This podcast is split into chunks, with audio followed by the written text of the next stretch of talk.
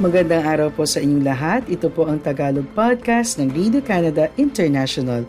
Sa loob ng 10 minuto, ihahatid namin sa inyo ang ulo ng mga balita tungkol sa Canada, sa Pilipinas at sa Filipino-Canadian community. Kaya tutok lang tuwing biyernes, linggo-linggo sa aming podcast. Ako po si Catherine Dona, ang inyong tagapagbalita sa Toronto. Ang ulo ng mga balita ngayong pangalawang linggo ng Marso. Prime Minister Justin Trudeau inanunsyo ang mga investigasyon sa panghihimasok ng mga dayuhan sa eleksyon ng Canada. Ontario, kukulangin ng 33,000 na mga nurse at personal support workers sa loob ng anim na taon.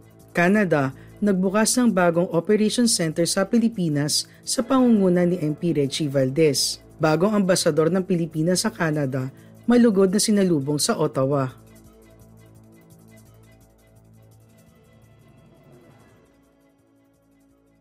Habang binabatikos ang gobyerno ng Canada dahil sa claims na ang China ay nanghimasok sa 2019 at 2021 na eleksyon, inanunsyo ni Prime Minister Justin Trudeau ang mga investigasyon sa foreign election interference at nagtalaga ng isang special rapporteur.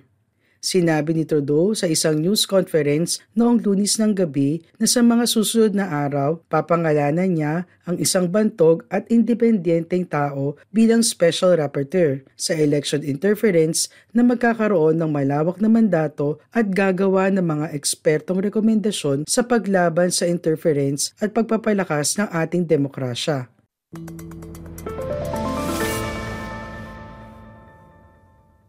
Ang pag-aanunsyo ni Trudeau ay dumating sa gitna ng isang mainit na debate sa Ottawa kung paano i-handle ang issue. Itinutulak ni na New Democratic Party leader Jagmeet Singh at Conservative leader Pierre Poilievre ang ideya ng isang bukas na investigasyon sa panghihimasok ng mga dayuhan sa eleksyon.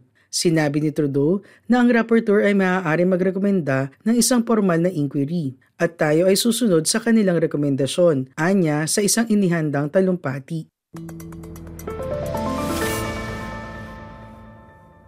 Inamin ni Trudeau at ng pinuno ng Intelligence Agency ng Canada na sinubukan ng China na manghimasok sa nakaraang dalawang federal na halalan. Pinaninindigan nila na ang pangkalahatang resulta ng eleksyon ay hindi binago. Sinabi rin ng Prime Minister na initasan niya ang dalawang intelligence review bodies ng bansa ang National Security and Intelligence Committee of Parliamentarians at ang National Security and Intelligence Review Agency na imbestigahan ang issue.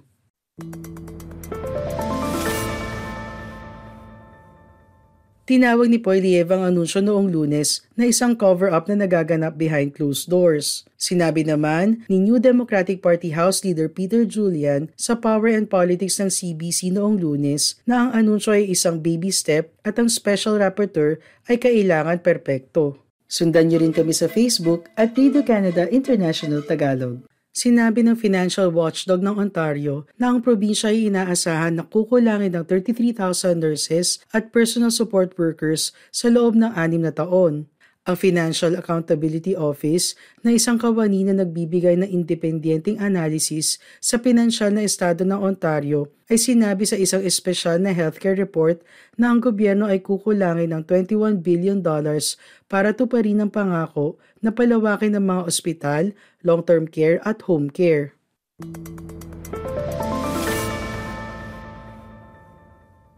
Habang ang gobyerno ni Doug Ford ay nangako na gagawa ng mahahalagang investment sa mga area na ito, sinabi ng Financial Accountability Office na kahit na matupad ang lahat ng ito, ito ay madadaig pa rin ng demand para sa mga serbisyong pangkalusugan habang tumatanda ang populasyon. Bukod sa nurse at PSW shortage, hinuhulaan ng Financial Accountability Office na ang probinsya ay magkukulang ng 500 hospital beds at sa pangkalahatan ay magiging mas kaunti ang hospital capacity katulad ng home care capacity at mas kaunti sa long-term care capacity kumpara sa kung anong meron ito noong 2019 at 2020.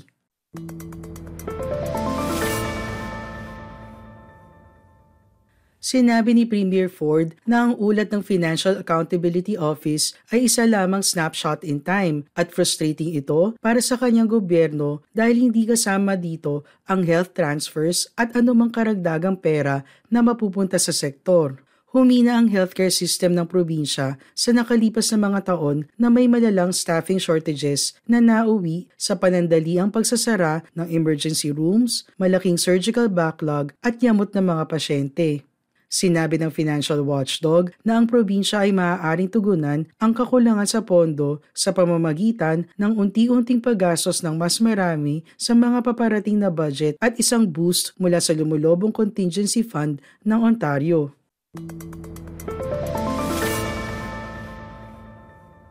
Isang tagapagsalita para kay Health Minister Sylvia Jones ang nagsabi na ang probinsya ay nag invest heavily sa healthcare, binawasan ng wait times para sa key surgeries at binasag ang record sa pamamagitan ng pagrerehistro ng mas maraming bagong nurse noong 2022.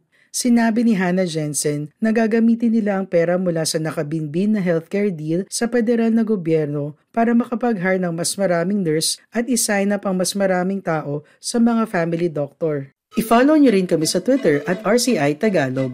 Noong ikatlo ng Marso, inanunsyo ni Reggie Valdez, ang unang babaeng Pilipino na miyembro ng Parlamento ng Canada, ang pagbubukas ng isang bagong application processing center sa Maynila. Ginawa niya ito sa ngalan ni Canadian Immigration Minister Sean Fraser. Sinusuportahan ng inisyatibang ito ang Indo-Pacific Strategy ng Canada at makakatulong sa pagpoproseso ng mga aplikasyon sa imigrasyon sa loob ng centralized network ng Canada, gayon din sa ibang bansa.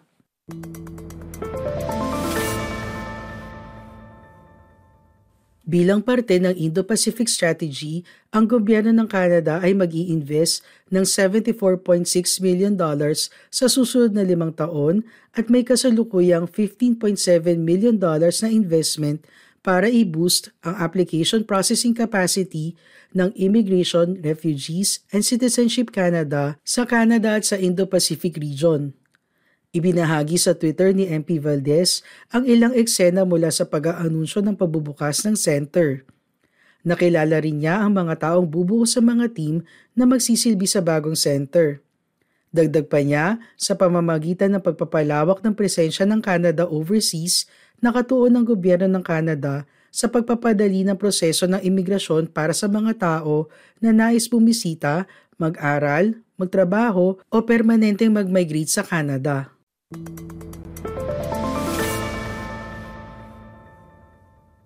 Ang lokasyon ng bagong operation center ay matatagpuan sa loob ng Embahada ng Canada sa Pilipinas at susuportahan ng 37 bagong empleyado. Ang dagdag na kapasidad ay parte ng nagpapatuloy na mga gawain ng Canada upang mapaunlakan ang malaking volume ng visa applications mula sa buong mundo. Susuportahan din ng center ang mga pagsisikap para lalong pagbutihin ang serbisyo sa mga kliyente. Bukod dito, ang center ay tutulong na makamit ng Canada ang layunin nito na madagdagan ang level ng imigrasyon sa mga darating na taon. Tinatarget ng Immigration Levels Plan ng Canada na papasukin ang 465,000 na permanenteng residente ngayong 2023, 485,000 sa 2024 at 500,000 sa 2025. Para sa iba pang balita, bisitahin ang aming website ici.radio-canada.ca. Ikinalulugod ng Embahada ng Pilipinas na i-anunsyo ang pagdating ng itinalagang ambasador ng Pilipinas sa Canada na si Maria Andrelita Austria noong ikatlo ng Marso sa Ontario. Siya ay winelcome ng Heads of Mission ng Association of Southeast Asian Nations Committee sa Ottawa. Kasunod ng maikling pagpapakilala, nakipag-usap ang mga leader ng ASEAN Committee tungkol sa pinakahuling update sa mga paparating na aktibidad ng komite gayon din ng mga development sa Canada.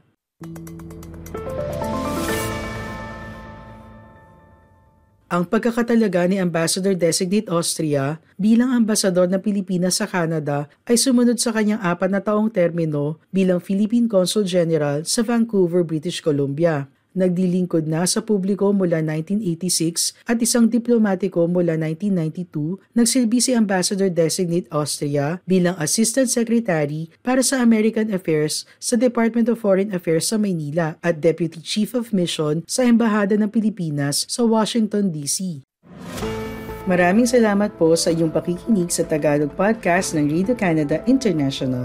Lagi po kayong makinig tuwing Bernes para makabalita tungkol sa ating mga kababayan dito sa Canada. Hanggang sa susunod na linggo, ako po si Catherine Donna ng Radio Canada International.